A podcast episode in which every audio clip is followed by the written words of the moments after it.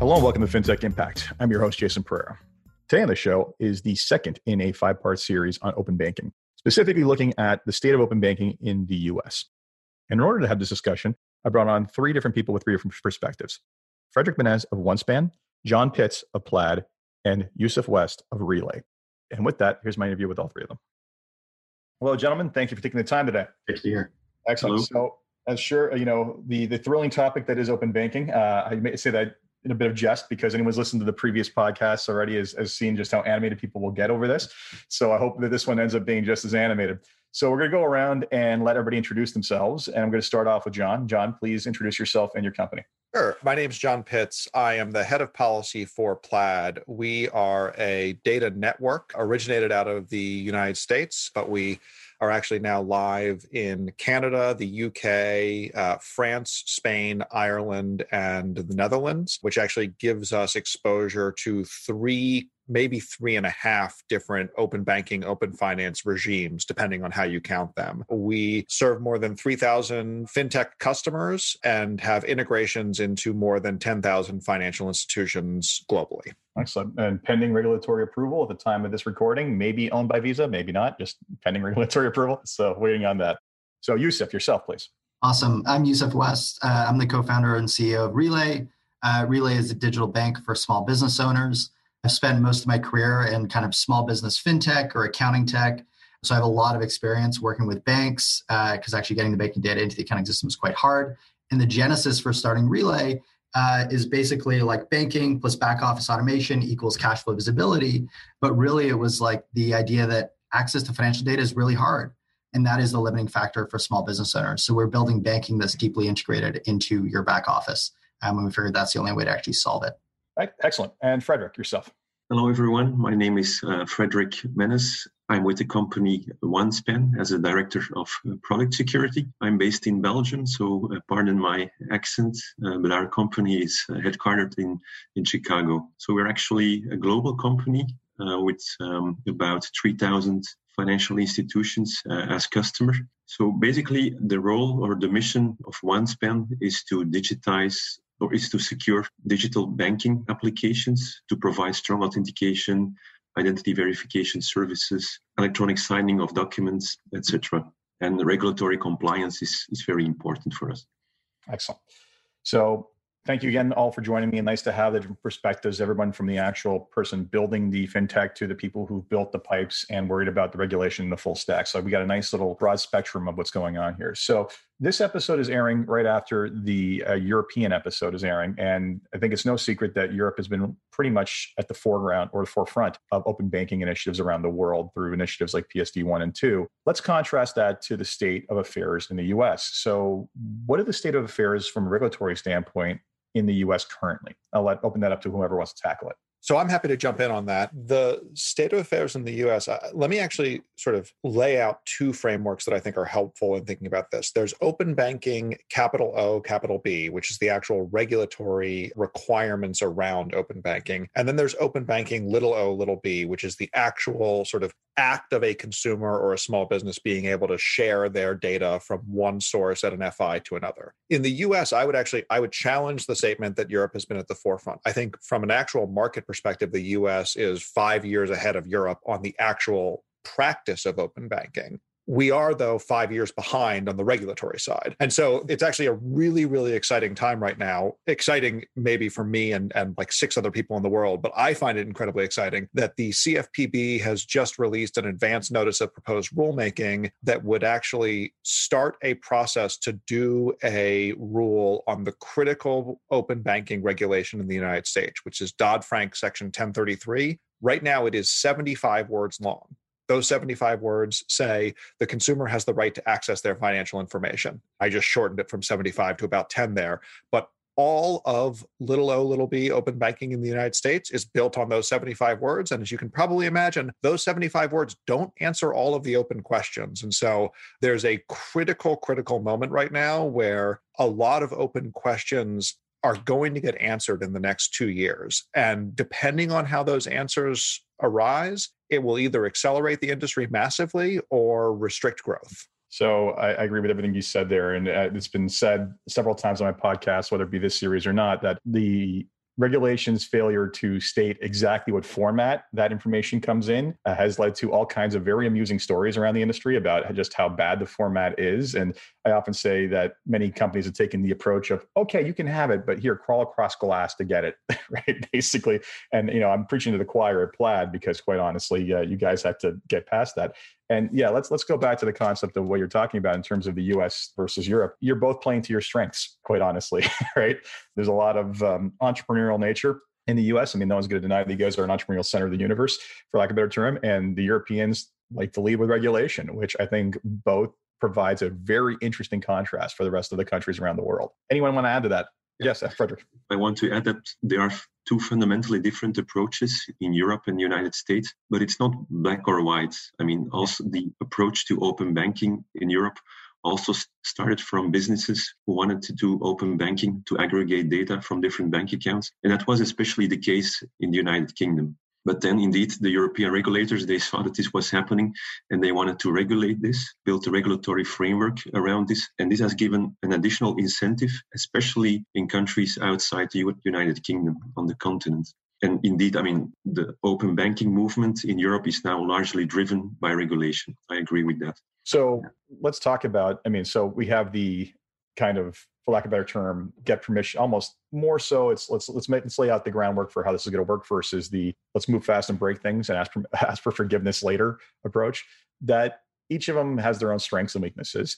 I'm going to turn this over to Yoseph as a actual implementer of a business that's trying to utilize open banking frameworks. The lack of or the current state of regulatory the regulatory regime in the U.S. How has that impacted your ability to to just act on your behalf on your company's? Uh, so it hasn't impacted us at all. Like effectively, the way that we built kind of our version of open banking is by building private relationships with the two key accounting partners that we want to work with. We can build an API that if someone needs access to information, it's really easy to do. We're integrated into the Plaid Direct network.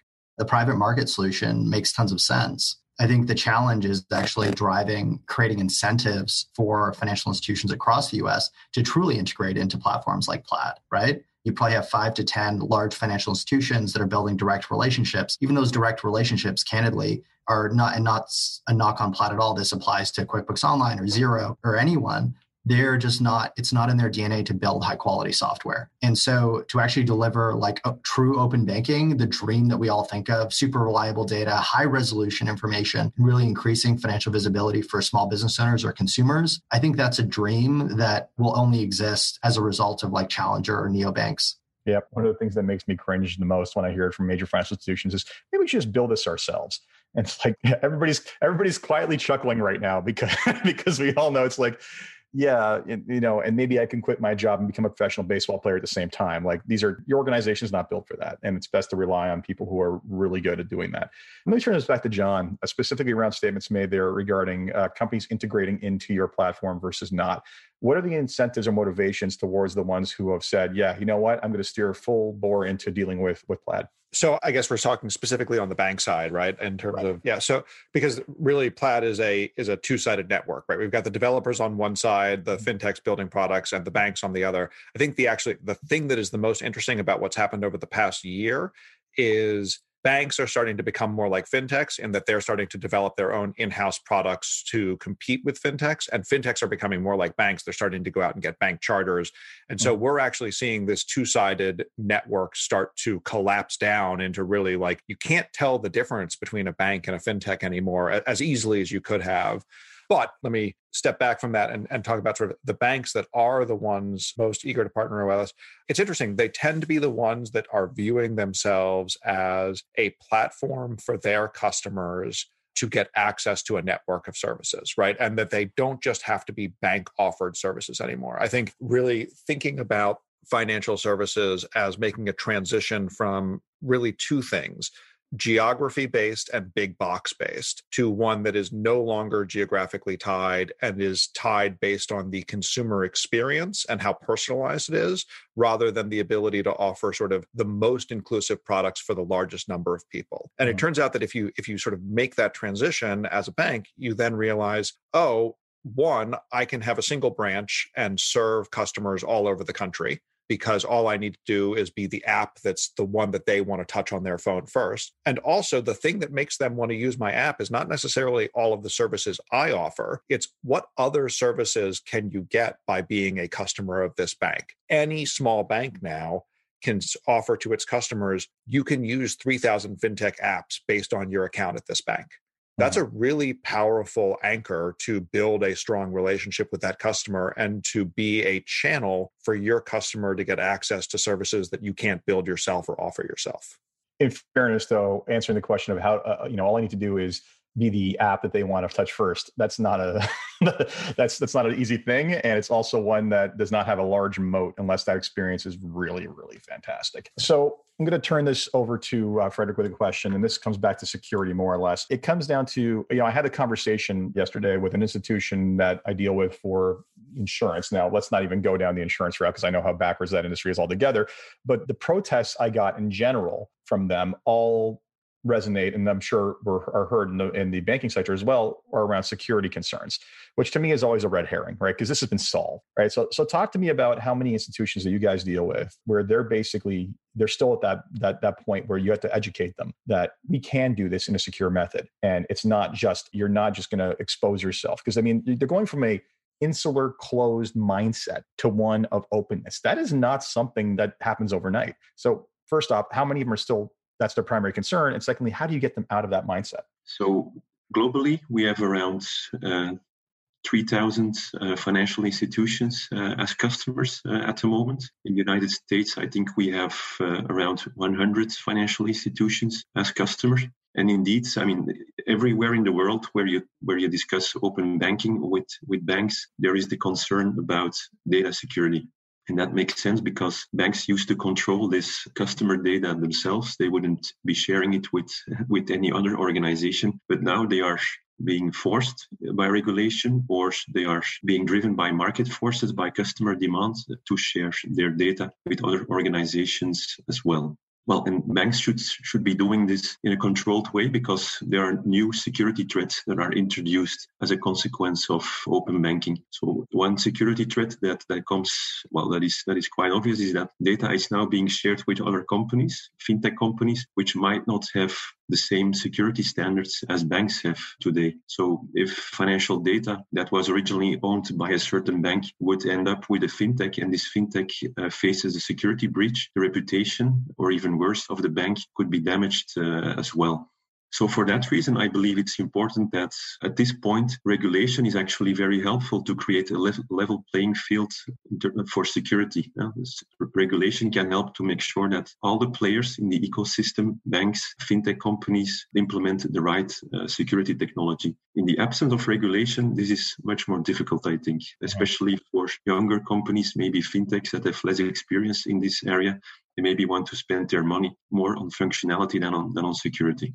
Very true. Sorry, John, you wanted to make a comment. So, yeah, so I, I, totally agree on the regulation. I guess the one thing that I would maybe this is where we can start getting raucous in this conversation, challenge a little bit, right? Is like, what is the thing that you want to regulate here? Because, Frederick, I would push back on the notion that sort of other companies having this banking data is a new thing, right? Like, my dry cleaner has my name, my address, and my account and routing number because I paid them with a check, right? Mm-hmm. Like they've got that. You know who else has it? When I signed up for direct deposit at my employer, my HR person had that, and maybe the the payroll company now has it. So already, even before open banking, we existed in a world where hundreds of people might have your banking information and no one thought that like oh my god we need to go regulate the dry cleaners and they need to get a license in order to get paid by check right? So i don't want to make light of it because there is a very real risk there that you point out but I think it's key to understand where is that risk and how do you properly address it through regulation. So I would say one of the new things is the existence of an aggregator or a data platform like Plaid means that there is a point of concentration where many companies can be getting data through a single set of pipes and that it may be appropriate and that's what they've done in in uh-huh. Europe to say, okay, you know, if you're an account information service provider, you need a license. But this is where I've actually seen a break between Europe and the UK. And I'm quite interested to see what's going to happen in Canada because if we can get a little bit like Give super nerdy and technical here, can we can we get like a okay.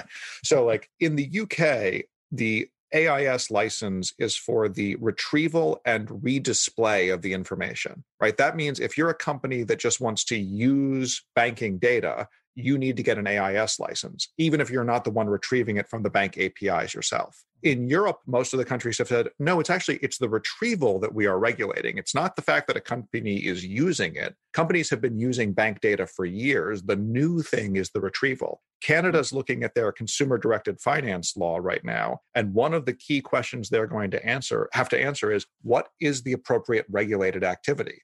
Mm-hmm. Right? Like do you regulate the pipes, which are the new thing, or the fact that a company is using the data that comes out of those pipes, which is frankly not a new thing. And if you've already got a really good privacy law in place, like GDPR or PIPEDA, C11 now coming in Canada uh, to strengthen that and make it even more universal, it strikes me as kind of misguided to suggest that those general privacy laws need to be sort of doubled down on just because the bank the data happens to be banking data from a specific source as opposed to banking data that you may have from all of the analog ways we've been sharing banking data for the last 50 years. Yeah i often it's interesting you echo that because i often when when people raise a concern about security over new technology, I always kind of do a gut check to myself and say, well, how many different ways am I exposed already? Like, or people talking about, I'll give you the extreme example, people concerned about the government trying to control their minds, but meanwhile they offer up all their information on Facebook, right? Like they don't need to. Some Silicon Valley company now knows how to direct your level of discord based on based on the things they show you, right? So it's a challenge. So let me turn this over to asking about the focusing on the US one more time. I'm going to ask you about everybody around the table. What is going right in the American situation and what needs massive improvement in the American situation? I'm going to start with the practitioner first with uh.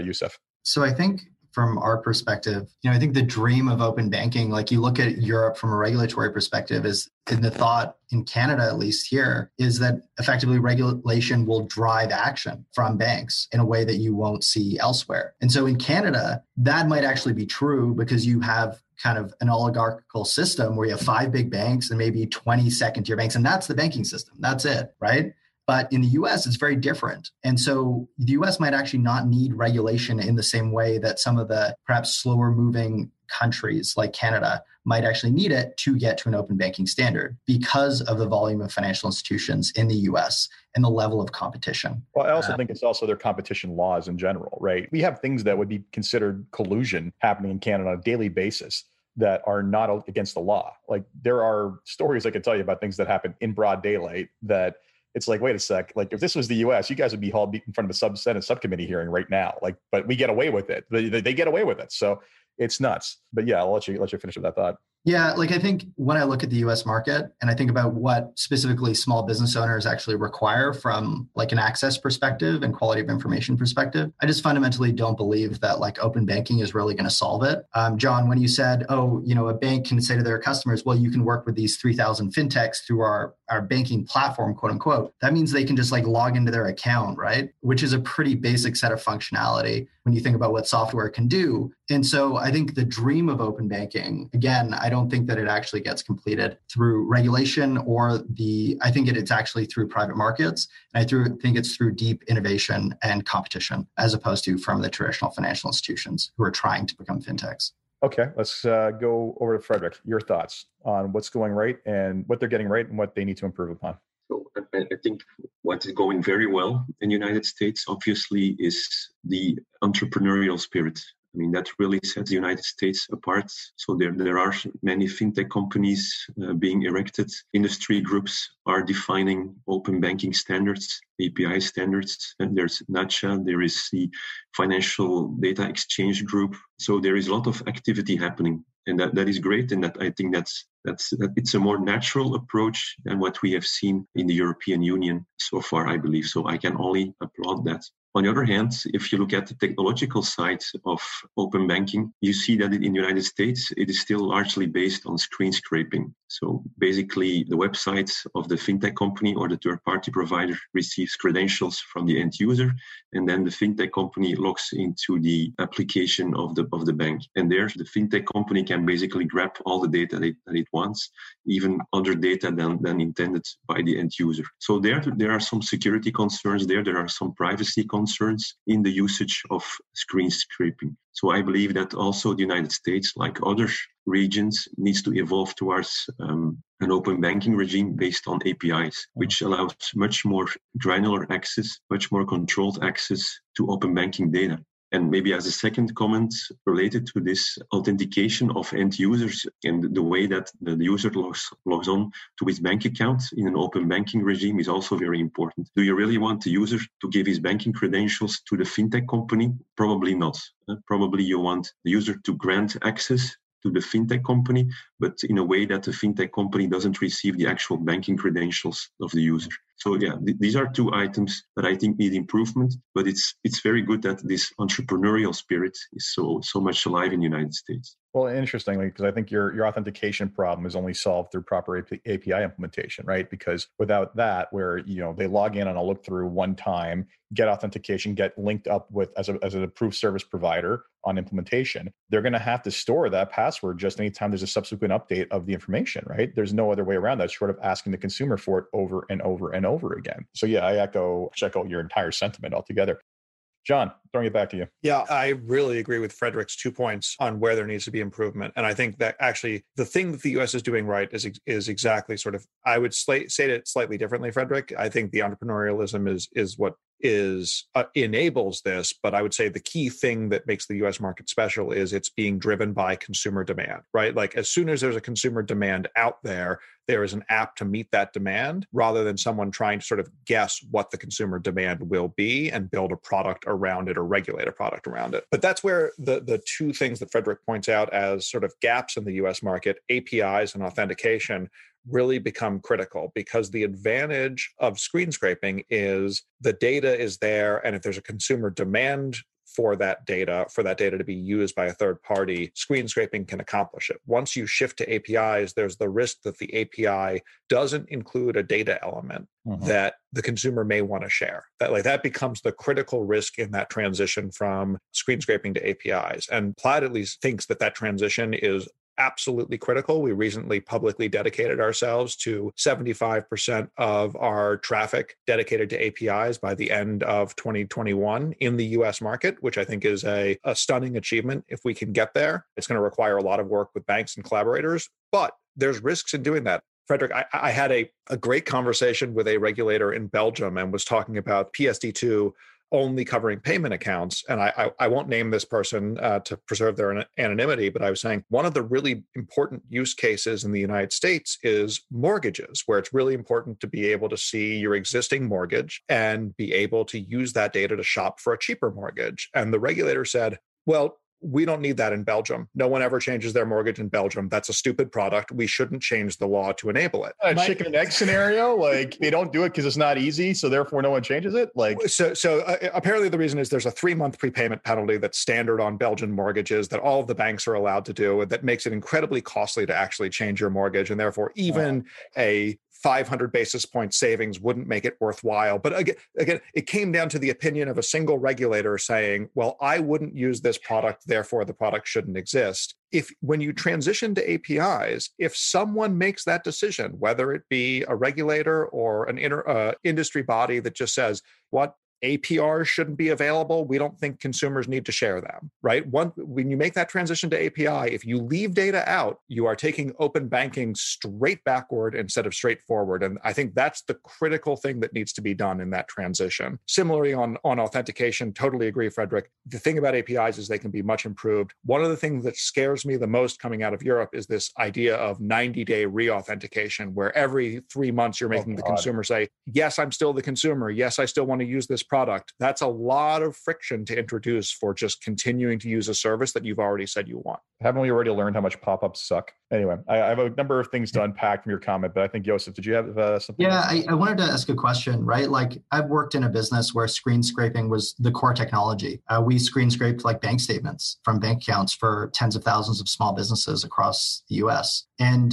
I wonder, like, I agree about data access, right? We would have picked up APIs to any number of banks in a second if they were available. But like, we all agree that APIs are the future. Uh, John, you're the person who, out of you and I, that really lives in this every day. So, like, how do you manage that risk, right? Like, we're moving to APIs. It probably will get regulated to some extent. Like, how do you, how do the banks get incented to provide the right information for business owners or consumers? It's a really good question, Yoseph. And I, think it's going to be a combination of things. I mean, my approach philosophically is to say part of it can't just be incentive. This is where the regulation part comes in. There needs to be, if you are defining what a consumer has the right to, you need to start on a rights based system. And this is what I'm going to be encouraging the Canadian government to consider as part of their consultation is you need to establish what the right is for the consumer and say, let's say, for example, it is anything that a consumer is shown on a paper bank statement must by right be available in a CDF or open banking framework. Then actually building the API to those endpoints becomes really easy because everyone agrees these are the data endpoints that need to be made available. The challenge then becomes not building that API, but scaling it. And in the US market with 10,000 FIs, asking a single branch community bank in Idaho to launch a $10 million API program is probably not a reasonable request to make. Certainly not a, a reasonable regulation to impose. Not a I think that's where the in Canada because we because they got plenty of money. So this is where they're cutting. This is where their oligopoly cuts both ways. Well, no, but uh, Jason, I, I I'd push back on that a little bit because Canada also has a lot of great, really small credit unions, right? And like they're not regulated by finance. But you there's can, a centralized you, credit union body that they all clear through, right? Yeah, so. but does each credit union have to develop their own own API. I mean, all I'm saying is there's long tail problems that are real and that you need to accommodate for. And right. one of the things that Plaid has done is we actually built an API, Plaid Exchange, that rather than a bank building the API to integrate with Plaid, we have the API that a bank can integrate into, which is a much, much lower lift for the bank. And I think solves a lot of those scaling out to the long tail problems. Yeah. But I don't honestly believe that the market by itself, if you if the market had to define what the API endpoints are to mm-hmm. the exclusion of any rights based statement. I think at best case scenario, you're going to end up with a consumer having different rights based on where they bank and the yeah. bilateral contracts that have been signed between that bank and all the data aggregators. That does not feel like a good open banking world to me. Well, let me thank you in advance for telling for talking to my government about that exact point because yes, that is exactly right. It should come down to what is the right the consumer has versus okay, here's our interpretation of this, knock yourself out. It's especially knowing that our oligopoly is not one to play nice unless made to. Yoseph, you have something to throw in there? I think what I was going to ask you was like, I agree, kind of a, a, mix between regulatory measures and private market is probably the solution here. And that sounded like what you were kind of alluding to. I just wonder, like, it feels like an easy solve for that long tail in the US where you create an asset threshold. Anyone under a certain asset, like assets under management, doesn't actually have to abide by those, those regulations. And you hope for a private market solution is that reasonable? Like again, you're the one who lives in it. You guys uh, already kind of built one out of frustration, right? And said, "Here, use it." well, so so Yoseph, it, it's probably reasonable, and frankly, like the primary style of U.S. bank regulation is to do exactly that. You draw a line at assets, and you say, if you're under this, you don't have to comply with it. The thing that I worry about is if you are a small bank and your customer can't use any fintech apps because you're not part of the open banking network then you're going to start losing customers to the larger banks that do have all of those connected apps, right? You, you are creating a digital divide between small banks and credit unions and large banks that actually makes the small banks perverse effect would be that that regulation would make the small banks less competitive. So I, I agree, you need to tailor the regulation to the small banks and ideally private sector solutions like Plaid Exchange, working with the core providers, can become that solution where the banks don't have to have a heavy regulatory mandate and don't have to spend $20 million developing an API. But you need to be careful about that perverse incentive where you can actually shut out small banks from open banking by saying they're not covered by it. It's an interesting creative destruction problem, right? Because you have, you know, the promise of open banking is the if done right, and going back to the scraping versus APIs and, and doing the APIs right and getting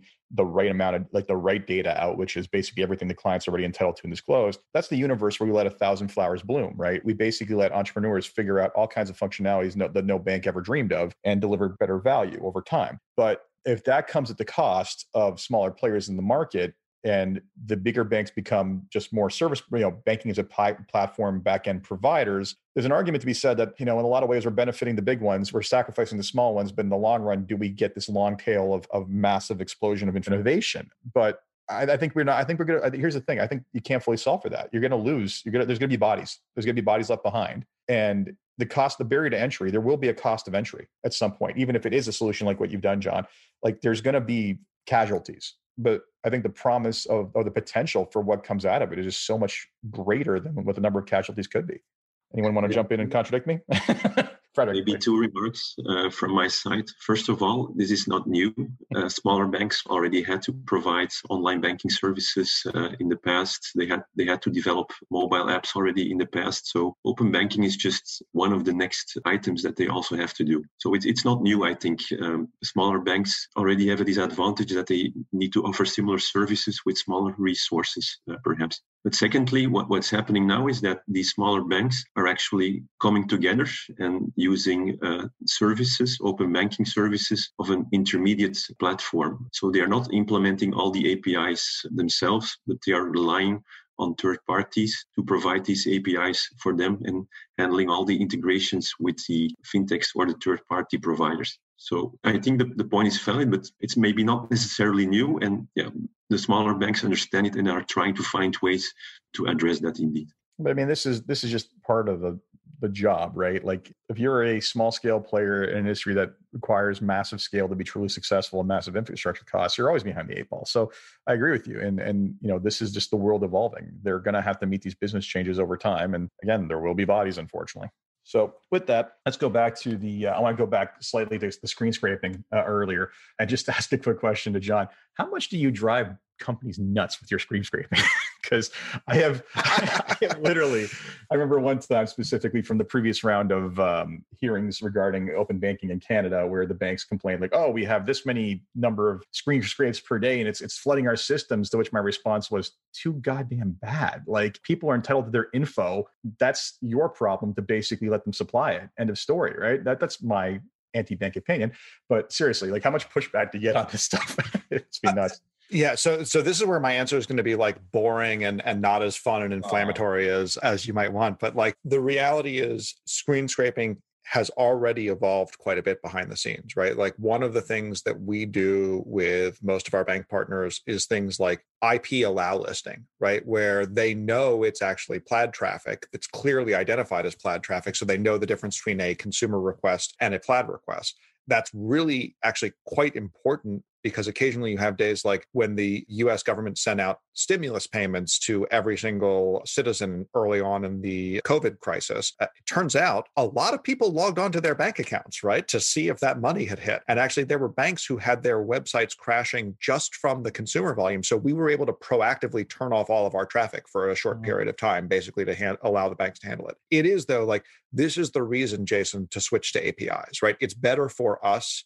it's better for the banks, it's better for everyone, mm-hmm. as long as the API switch is just a technical switch as opposed to a change in the consumer's right. And actually, volume of API calls is one of those things that's going to need to get sorted out. There are right now in the US market and maybe potentially in the Canadian market, banks who want to sign agreements saying, yep, we're going to do an API, and the aggregator is allowed to make two API calls on the account per day maybe the consumer wants their information updated more than twice a day. But there's especially, um, you know, like maybe I can see that like on average, sure, keep that threshold, in which case you guys can look at user counts, the, you know, this, the understanding that, but that's ridiculous, right? If someone's waiting for a crucial payment a day of, like, I don't know, it just, well, and, and, so th- this is also like, this is also where I think it becomes critical to really be forward thinking in how you're building the infrastructure and not be stuck in arguments of the past, right? Because, like, yes. Jason, I can argue back and forth with a bank about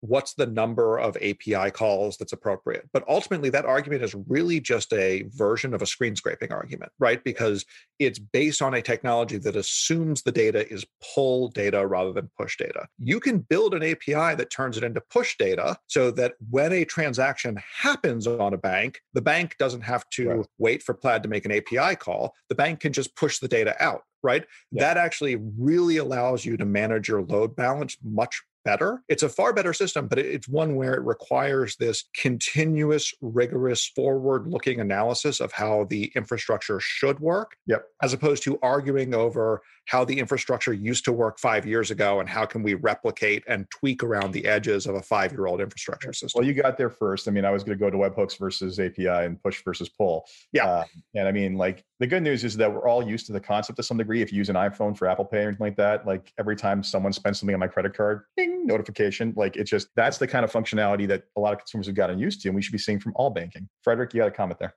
I wanted to maybe debunk a myth that might still exist. Um, okay.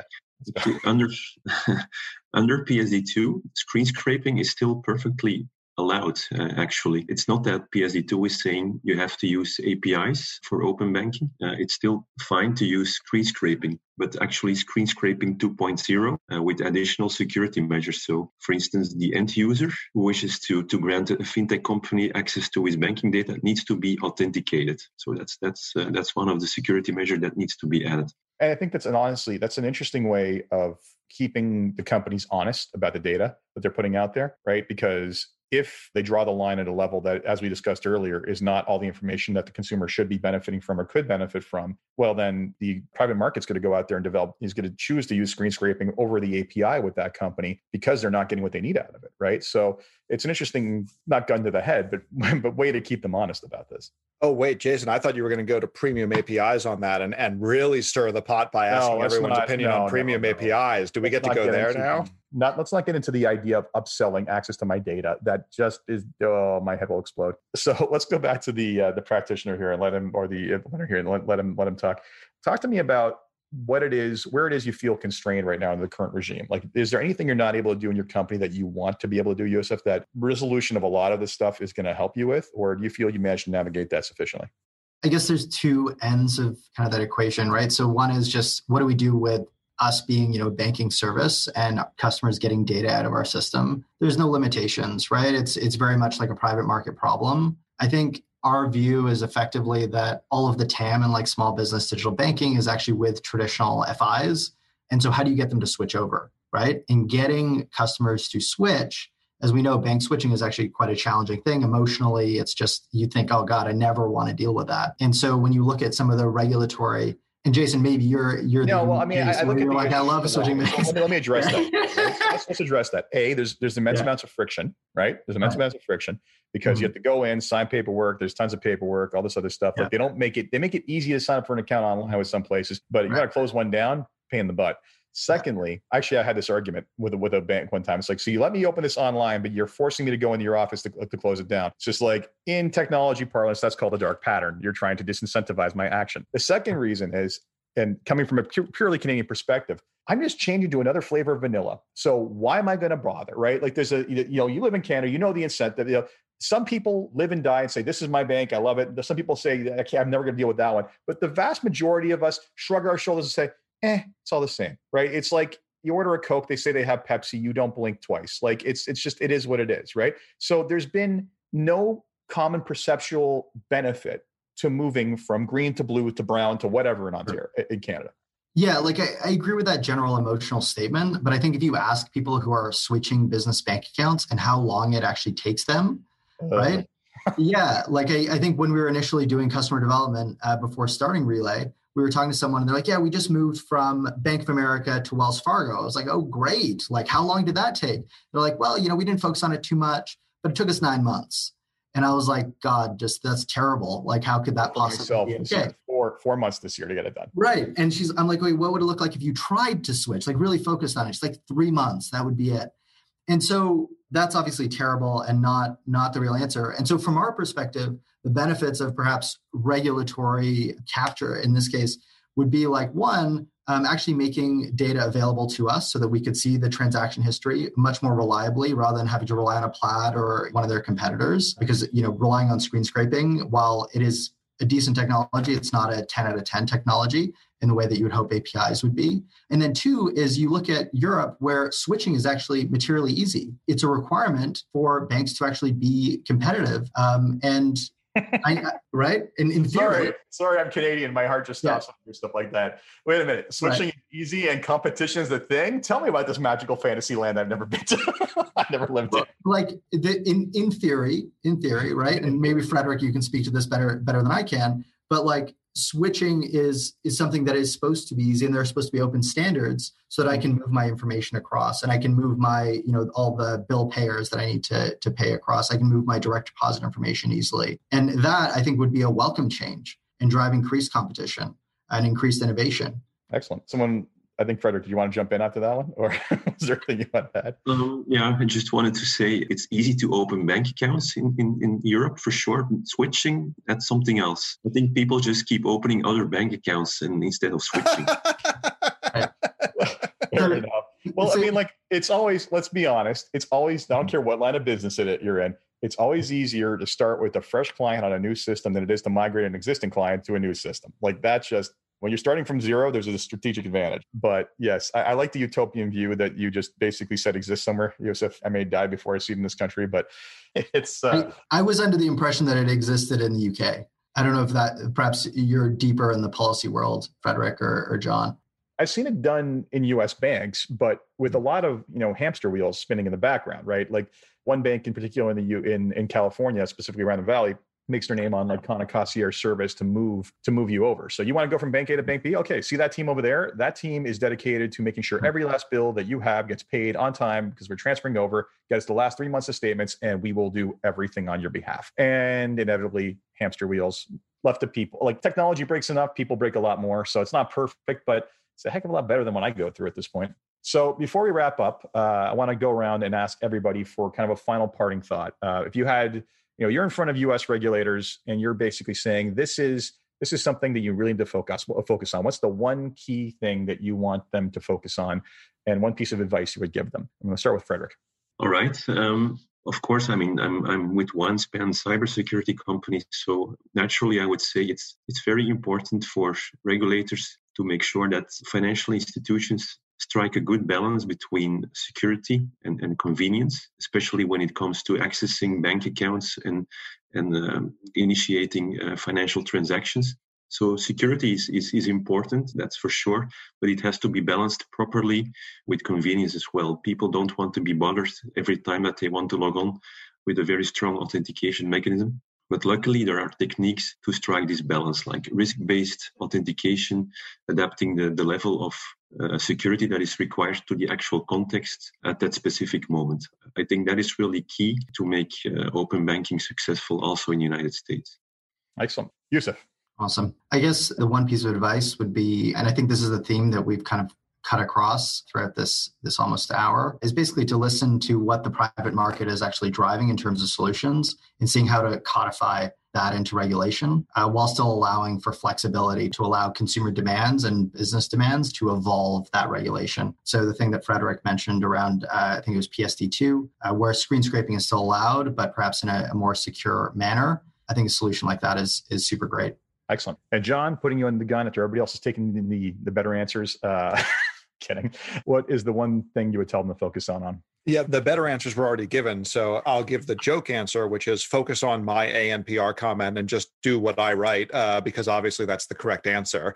But more seriously, I'll take it a notch from where Yoseph and Frederik were and say the key sort of meta thing that US regulators need to do is recognize that if we are going to be in a world of consumer centered finance, which is where I truly believe we're going, the regulations need to be consumer centered, not bank centered. And let me unpack that just a tiny little bit, right? Like our history of regulation is to assume that the bank is making most of the choices on behalf of the consumer, right? Including like third party. That worked right? well, like, Wells Fargo. Continue. Who are the third parties that you work with? Who built your website? Who built your, you know, your remote check capture app, right? The bank is making all of those choices and therefore the regulation assumes the bank is making that choice and puts massive obligations on the bank in third party regulation because they are responsible. In a consumer directed finance world where the consumer has this fundamental right to their data and is in control of their data and who has access to it, it's not the bank choosing, it's the consumer choosing. And that may seem like a small difference, but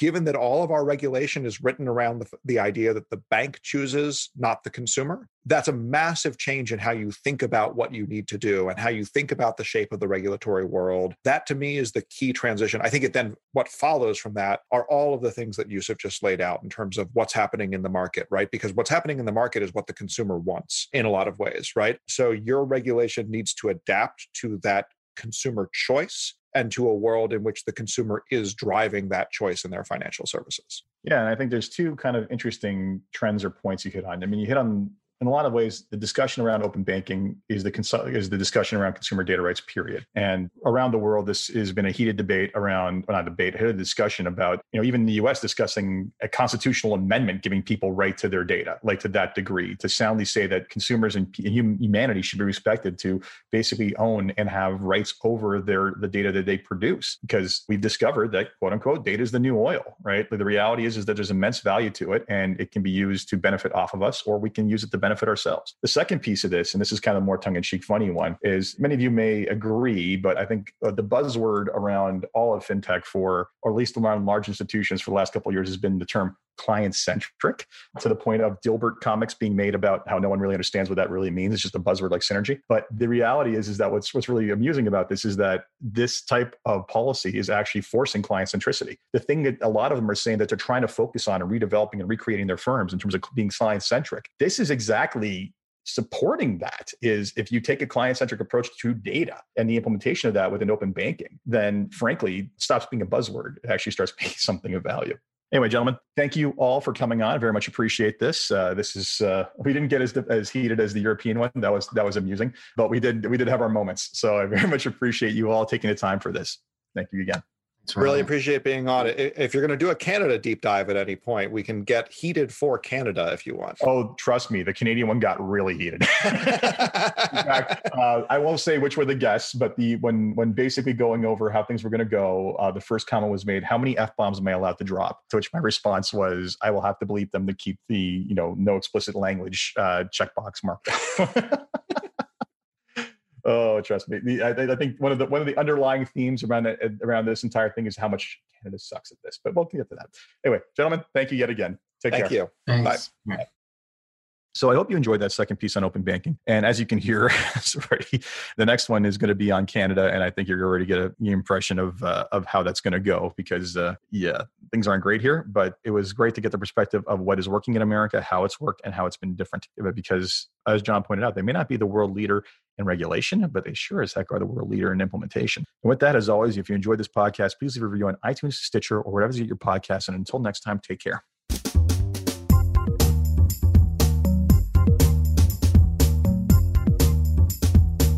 This podcast was brought to you by Woodgate Financial, an award winning financial planning firm catering to high net worth individuals and their families. To learn more, go to woodgate.com.